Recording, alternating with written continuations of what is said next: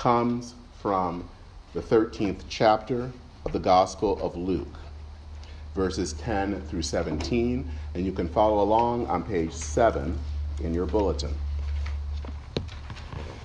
Jesus was teaching in one of the synagogues on the Sabbath. A woman was there who had been disabled by a spirit for 18 years. She was bent over and couldn't stand up straight. When he saw her, Jesus called her to him and said, Woman, you are set free from your sickness. He placed his hands on her, and she straightened up at once and praised God. The synagogue leader, incensed that Jesus healed on the Sabbath, responded, There are six days during which work is permitted. Come and be healed on those days, not on the Sabbath day. The Lord replied, Hypocrites. Don't each of you on the Sabbath untie your ox or donkey from its stall and lead it out to get a drink? Then isn't it necessary that this woman, a daughter of Abraham, bound by Satan for 18 long years, be set free from her bondage on the Sabbath day? When he said these things, all of his opponents were put to shame. But all those in the crowd rejoiced at all the extraordinary things he was doing. This is the word of God for all the people of God. Thanks be to God. Amen. There was a photo this week that has gone viral on social media. Maybe if you have are on Twitter or on um, Facebook, you probably have seen it. It is the picture of two eight year old boys in Wichita, Kansas. Their names are Connor and Christian. It is the first day of school for both of them. Both of them are dressed in their school uniforms. And Connor, though, was not excited and he was not happy. Connor was sitting on the ground and he on the ground and he was crying. Now you have to understand, Connor is autistic. And for some people who are on the spectrum, the sights and the sounds that you may expect as see as background can be overwhelming to someone like Connor. What he was going through basically was an, a sensory overload, overload, and that was distressing him. But then another eight year old comes by named Christian. He consoles Connor, and then he grabs his hand, and together they walk into school. When Connor was asked, he said this about the experience he, meeting Christian, was kind to me. I was in the first day of school and I started crying. Then he helped me and I was happy. Connor felt alone. He was dealing with something that was new and scary, and he was dealing with all the sights and the sounds, and it was just too much for him. But one child reached out. Christian met him where he was and took his hand. And all of a sudden, Connor was happy. He wasn't alone. There are so many barriers that were expressed here in this story and things that were crossed and breached. Connor being autistic and Christian not being autistic. Connor being white and Christian being black. In a time and in a society where we have become more afraid and more isolated, the actions of someone like Christian shows us that there is still a need and a desire for community, for camaraderie. In our text today from the Gospel of Luke, Jesus is still on his, what we would call, slow walk to Jerusalem he stops at a synagogue and he starts to teach. While he is doing this, he notices a woman, A woman that the text says is bent over. So you can imagine if she's bent down, it means that she can't look up. Imagine that you are have an affliction in such a way that you can only see the ground before you. You can't see other people. You cannot see the sky.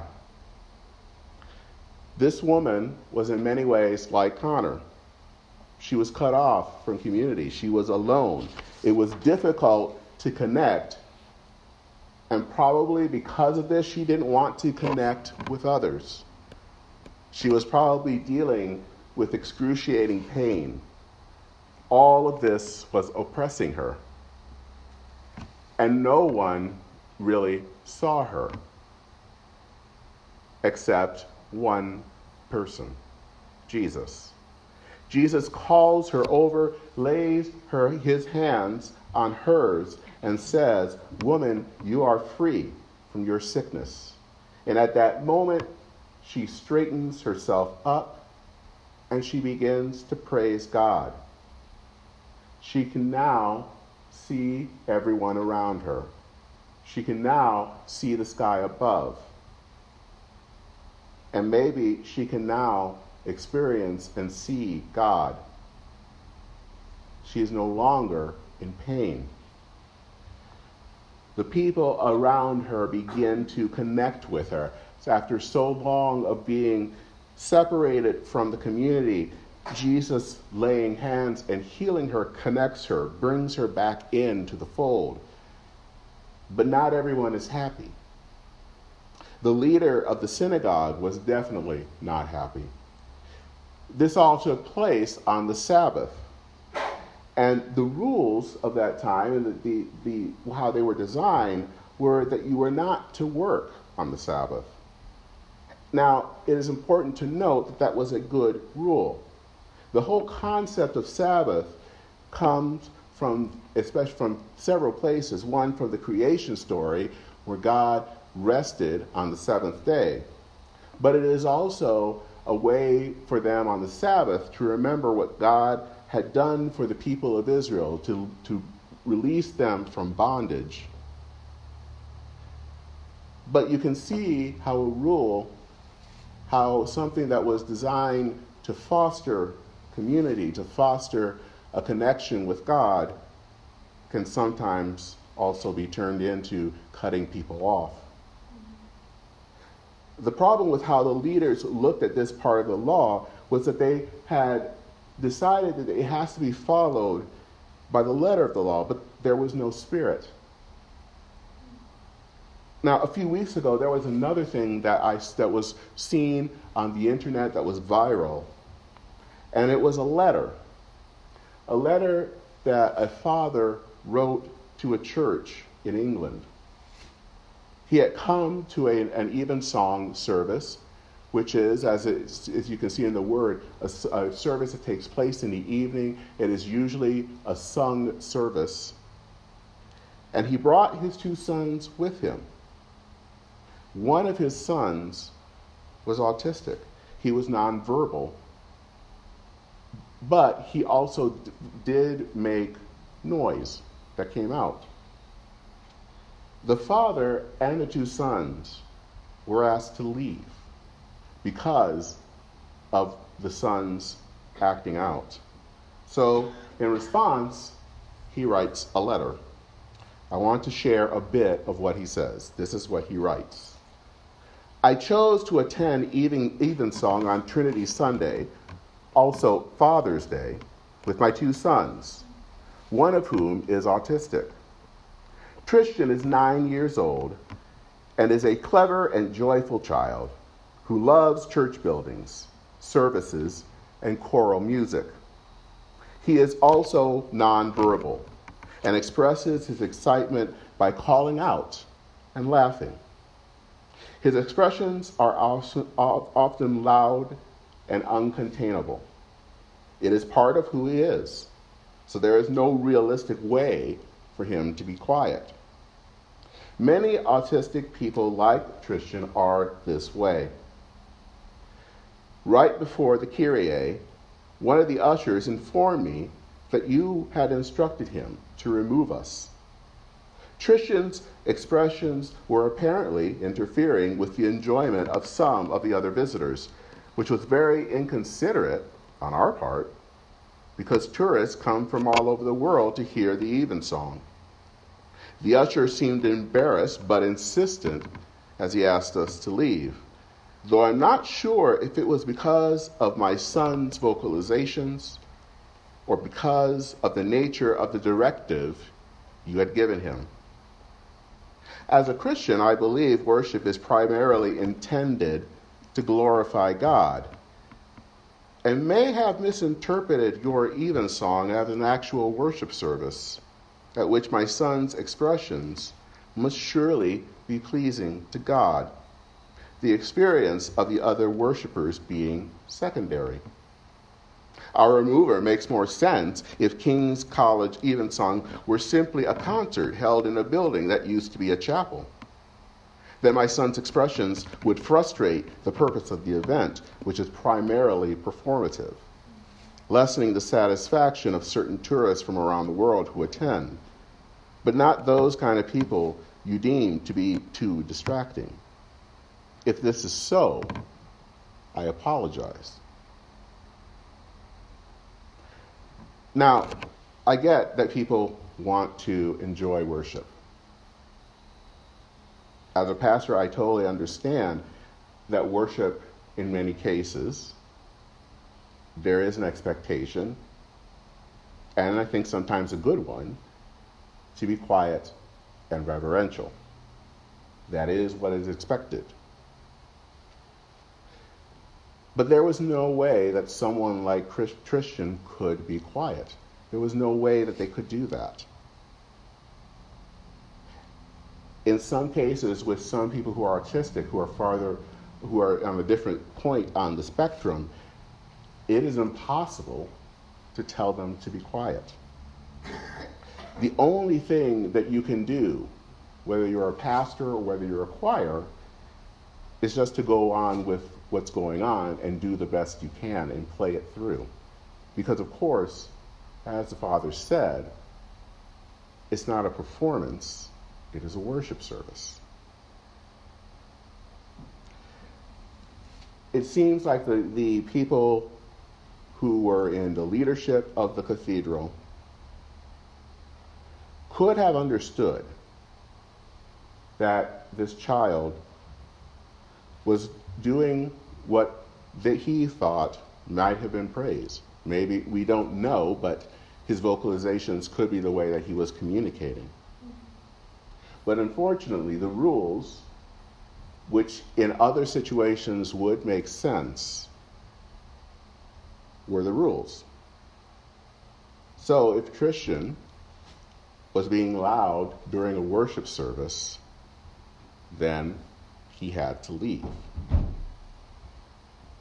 The father's biting sarcasm, and I will add here, no one can do biting sarcasm better than the British, is like Christ's anger at the religious leaders who are so focused on the rules, so focused on following them to the letter of the law that they forgot the humanness, hum, humanness of, the, of these rules. They could not see this woman who was bent over, who was probably in pain. They didn't want to understand why Jesus couldn't wait one more day, that he had to heal this woman now. Jesus never came to abolish the law. Jesus was a Jew. Jesus believed in the Sabbath. But as Jesus says elsewhere in the Gospels, the Sabbath was made for humanity and not the other way around. To understand why Jesus was angry and why Jesus healed, you have to go back to the fourth chapter of Luke, where Jesus is again at a synagogue and he opens the scroll and he speaks from the prophet of Isaiah, prophet Isaiah, the spirit of the Lord is upon me because the Lord has anointed me. He sent me to preach good news to the poor, to proclaim release to the prisoners and recovery of sight to the blind, to liberate the oppressed and to proclaim the year of the Lord's favor. This is what Jesus came to do. And the, we see that fulfilled in this text today. Jesus' encounter with that woman is a stark reminder that Jesus came to save the whole person, body and soul. There is a saying these days about how we will say that we see each other. It's not taken literally. It's not that they were blind or that they never noticed or never saw someone literally, but that they did not see them in a certain way, that they didn't see them as connected, they didn't see them as a person. Jesus saw that woman. But the religious leader of the synagogue didn't. Jesus saw that she had been bent over and what her condition was had and was filled with compassion. The religious leader may have seen the woman but did not connect with that woman. Christian saw Connor, saw that he was crying and consoled him and held his hand as Connor was going through a very challenging time. The leadership of the King's College Cathedral did not see Christian. Christian. What they saw was an unruly child that needed to be removed so that they could worship in peace and not as a child of God who very well just might have been praising God.